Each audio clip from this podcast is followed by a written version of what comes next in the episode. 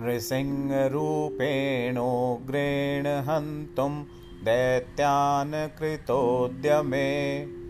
त्रैलोक्यत्राणसहिते नारायणी नमोऽस्तु ते